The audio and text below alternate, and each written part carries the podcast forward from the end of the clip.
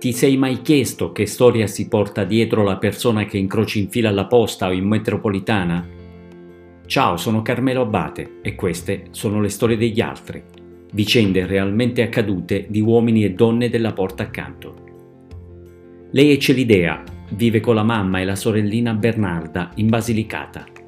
È una bella e brava bambina, gioca a pallanuoto, si dipinge le unghie, adora, adora il sudoku.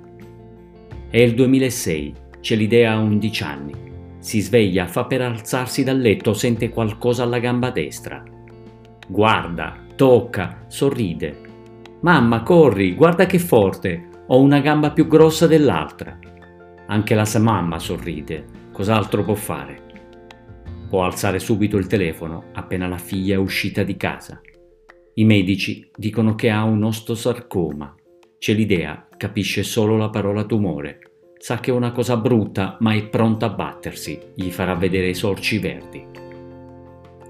Scarpe Converse ai piedi, musica di Valerio Scanu nelle orecchie, Celidea fa il suo ingresso in sala operatoria e ne esce vittoriosa.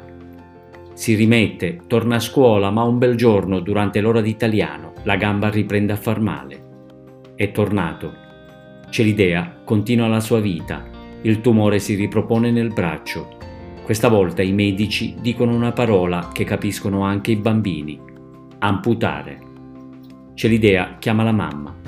Mi vedo costretta a rifare il guardaroba. Quando andiamo a fare shopping? Quando si sveglia dall'intervento c'è un'altra questione da risolvere. Il braccio tagliato, cosa ne vuole fare? Celidea sorride. Ovvio, il funerale. Ho la scritta perfetta per la lapide. Qui giace il braccio di Celidea.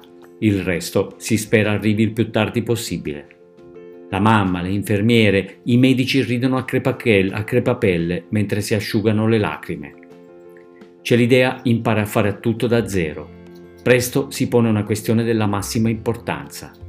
Entra dall'estetista, porge la mano per la manicure e sfoggia un volto da angioletto. Metà lavoro, metà prezzo, giusto? Si veste per uscire, d'improvviso caccia un'urla.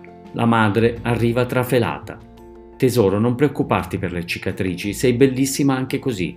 Celidea è basita. Ma che cicatrici, ho la cellulite! E ride. Celidea e la sua mamma ridono anche quando il tumore torna a fare la voce grossa. E ancora oggi, che sono passati dieci anni da quando è volata in cielo, mamma Isabella pensa alla sua bambina e sorride.